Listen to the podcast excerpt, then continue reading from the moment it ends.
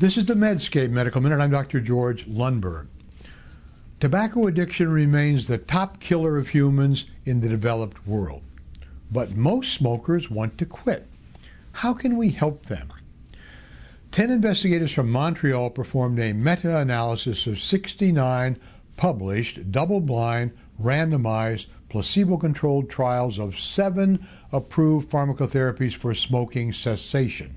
Published in the CMAJ in 2008, these studies, found in four large databases, included biochemically validated measures of abstinence at 6 and 12 months. Odds ratios of efficacy compared to placebo ranged from the top of 2.41 for varenicline to the low of 1.71 for nicotine gum. Take your pick. All seven help to promote abstinence from smoking tobacco. This article selected from Medscape Best Evidence.